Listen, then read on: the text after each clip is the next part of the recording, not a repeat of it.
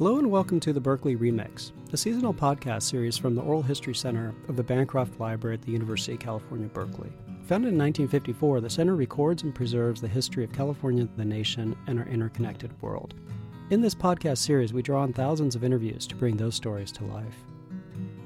Please join us for the third season of the Berkeley Remix, entitled First Response AIDS and Community in San Francisco.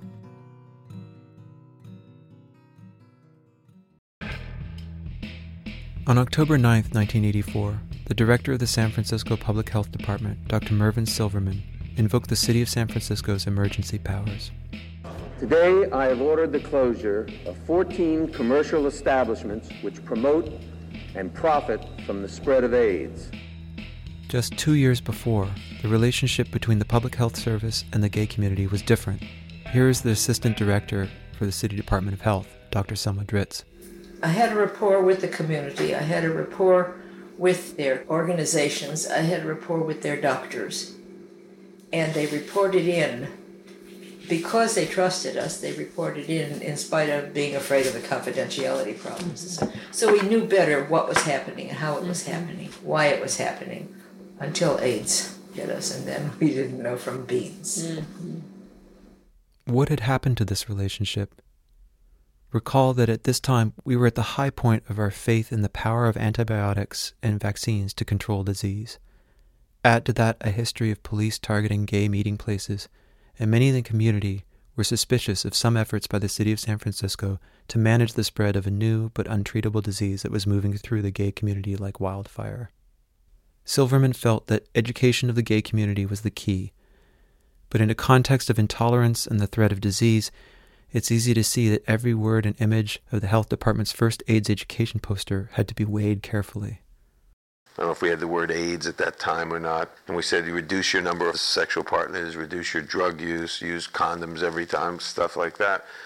On one side, there were people who said we had no business talking about that, and this was this was from some elements of the gay community. Some people, mostly in the straight community, said this is ridiculous. Why don't you come out and say stop using drugs, don't have more than one partner, all those sorts of things.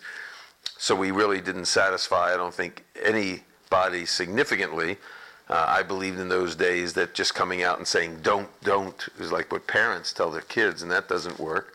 The whole concept from the very beginning was to try and work with the community in the education. I never thought that government was very good at dealing with sexual issues.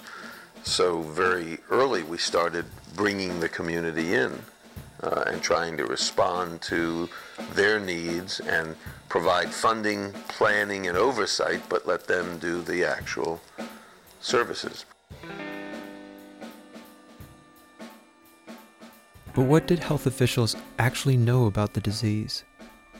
Back in 1981, Selma Dritz and the city's public health department cast a wide net in their search for the pathways of transmission.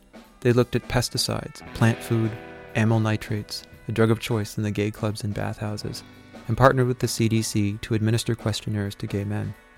But it took another two years to get the budget to analyze the results. What they eventually found was confirmation that the only significant predictors of AIDS was frequency and type of sex. Early on in the epidemic, it was well understood by epidemiologists and public health officials that the bathhouses were likely an important pathway of the transmission of AIDS.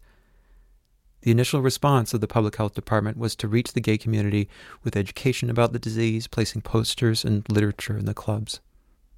But the public health service was viewed by many with suspicion Leaders of the gay men's public health organizations, such as Bay Area Physicians for Human Rights, which we talked about in the previous episode, found themselves torn between the anger and suspicion of the community and their own concerns for public health. Here again is Richard Lee Andrews.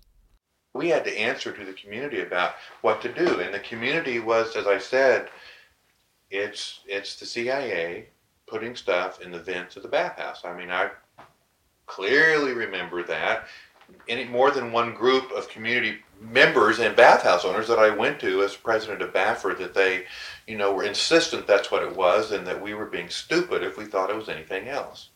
There was a lot of discussion in the gay papers that seemed to make people believe that this was a plot, that this was a government or some kind of homophobic plot out to get us. There was a lot of paranoia.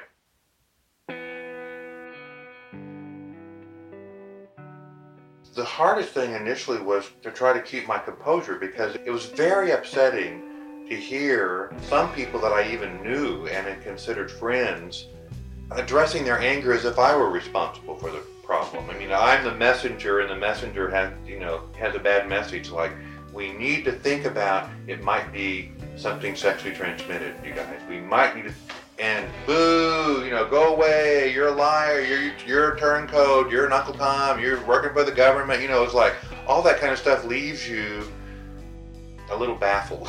Yeah. you feel like you've been working for several years to be a real advocate for gay health and coming out, and then looked at as a traitor and as an enemy was, well, it was very difficult.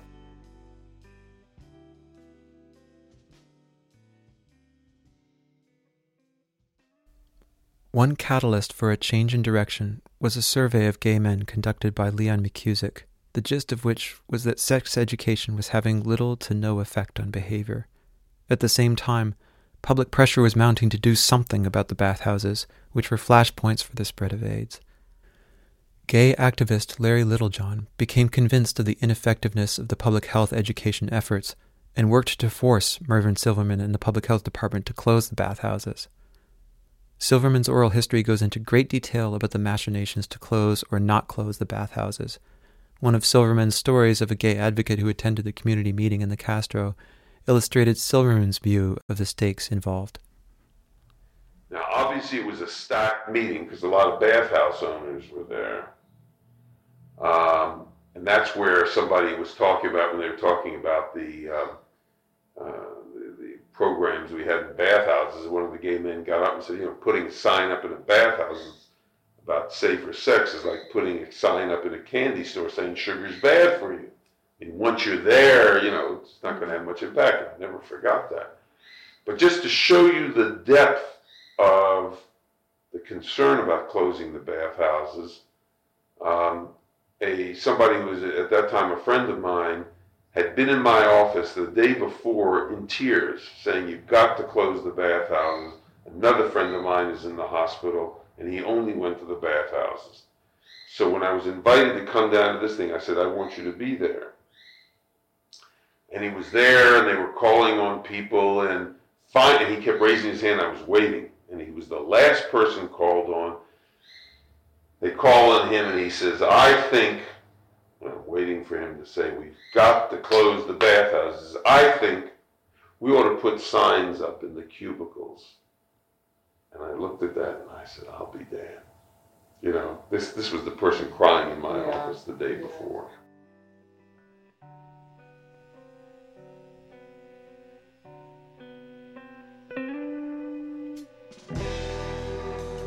The public wanted protection from a deadly disease, but the gay community was fearful of the return of the heavy hand of the government, of laws and power that to some were even more threatening.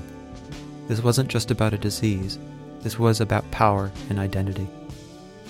The other issue was, from a medical perspective, the disease agent had not yet been isolated. Dr. Donald Abrams, one of the members of the AIDS clinic at the San Francisco General, was skeptical of moves to close the bathhouses.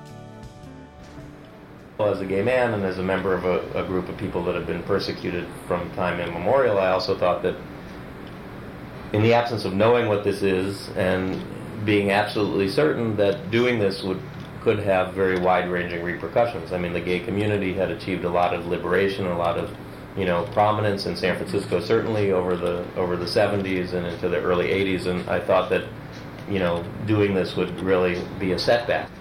A meeting with some of the bathhouse owners changed Abrams' mind. Initially, I was against the concept, and somewhere along the line, Paul had this meeting of the bathhouse operators that he, he invited me to, uh, you know, so that we could all talk about the issue and what we felt about it. And, you know, I might have mentioned to them that I thought all of my patients were going to bathhouses and one in particular. And, and then I do remember that guy that made that awful comment that said, well, listen, doc, you know, we're all in the for the same thing. I mean, you get the money, we get the money when they come to us, and you get the money when they come to you, and we just looked at each other because first of all, we are salaried. Number one, we don't make money off of this, and these people were dying, and we thought that that was really quite cold and mercenary. So that was a real shocker to hear a member of, of the community say that. Mervyn Silverman began to receive death threats, and he attended a press conference in a bulletproof vest. He was greeted by a group of men in towels protesting. Silverman delayed the announcement of closure after learning that he lacked the legal authority to close the bathhouses. He decided to make the dramatic announcement of the closure that you heard at the beginning of this episode on October 9. The baths were reopened shortly thereafter by San Francisco Superior Court Judge Roy Wonder on November 28th, but the power play got results. I wanted to make sure that we try to change behavior, as I say, across the whole community. In order to do that, I had to have the community be responsive to and supportive of what the health department and its programs were doing. And my feeling was because I was trying to reach the whole community, the, the way to get the educational impact would be to have the gay community do it, not the government.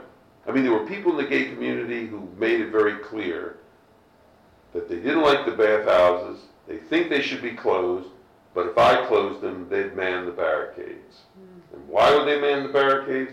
And the, this argument became the pervasive argument that turned strongest backers I had for closing the bathhouse around. The government closes the bathhouses in San Francisco, which is seen as this, you know, the, the bastion of gay liberation and what have you. What message does that send to less liberal states and communities? And then it's, well, obviously people get picked up in bars, gay bars, and also you close the gay bars. And then the sodomy laws would either be enforced or reinstated, depending on what the status was in the state. And I remember having one very important person, I thought, in the gay community, who had been supporting me, call me up and say, Merv, I, I can't support you anymore.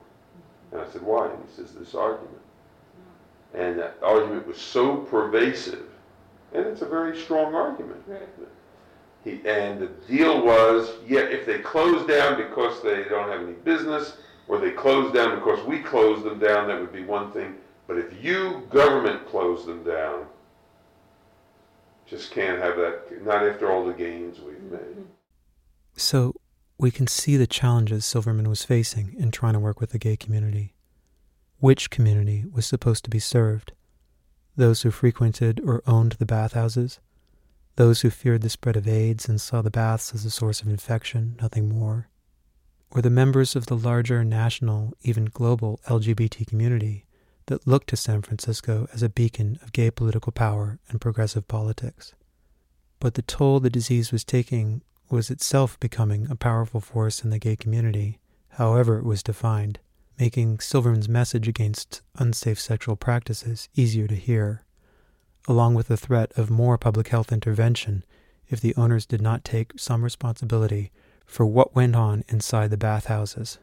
Within a couple of years, many of the baths had closed for lack of customers, and in May 1987, the last of the city's establishments, the 21st Street Baths, shut its doors. I'm wondering to what degree you also saw the issue as one involving civil liberties as opposed to public health issues.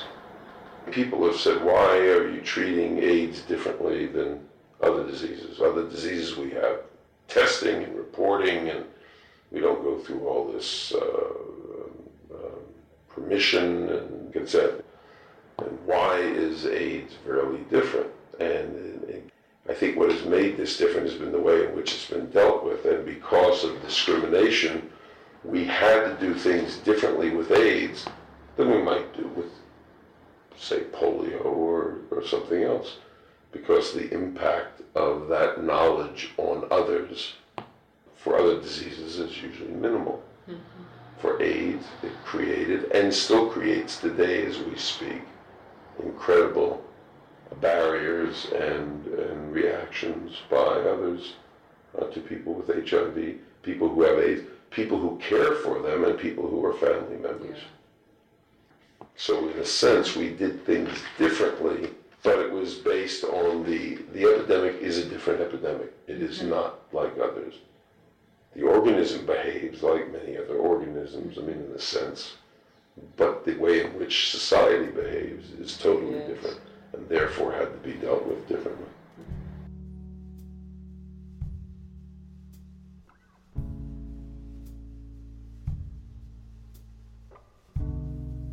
The AIDS epidemic was different, and it was treated differently from other epidemics in San Francisco, in California, and in the United States.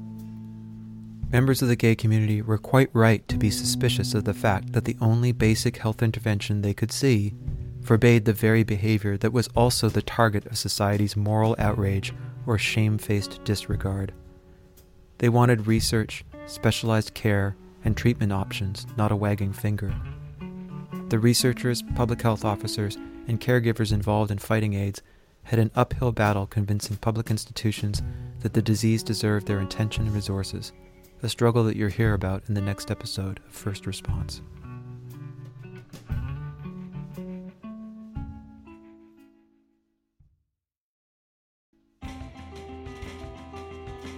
This podcast was produced, written, and narrated by Paul Burnett.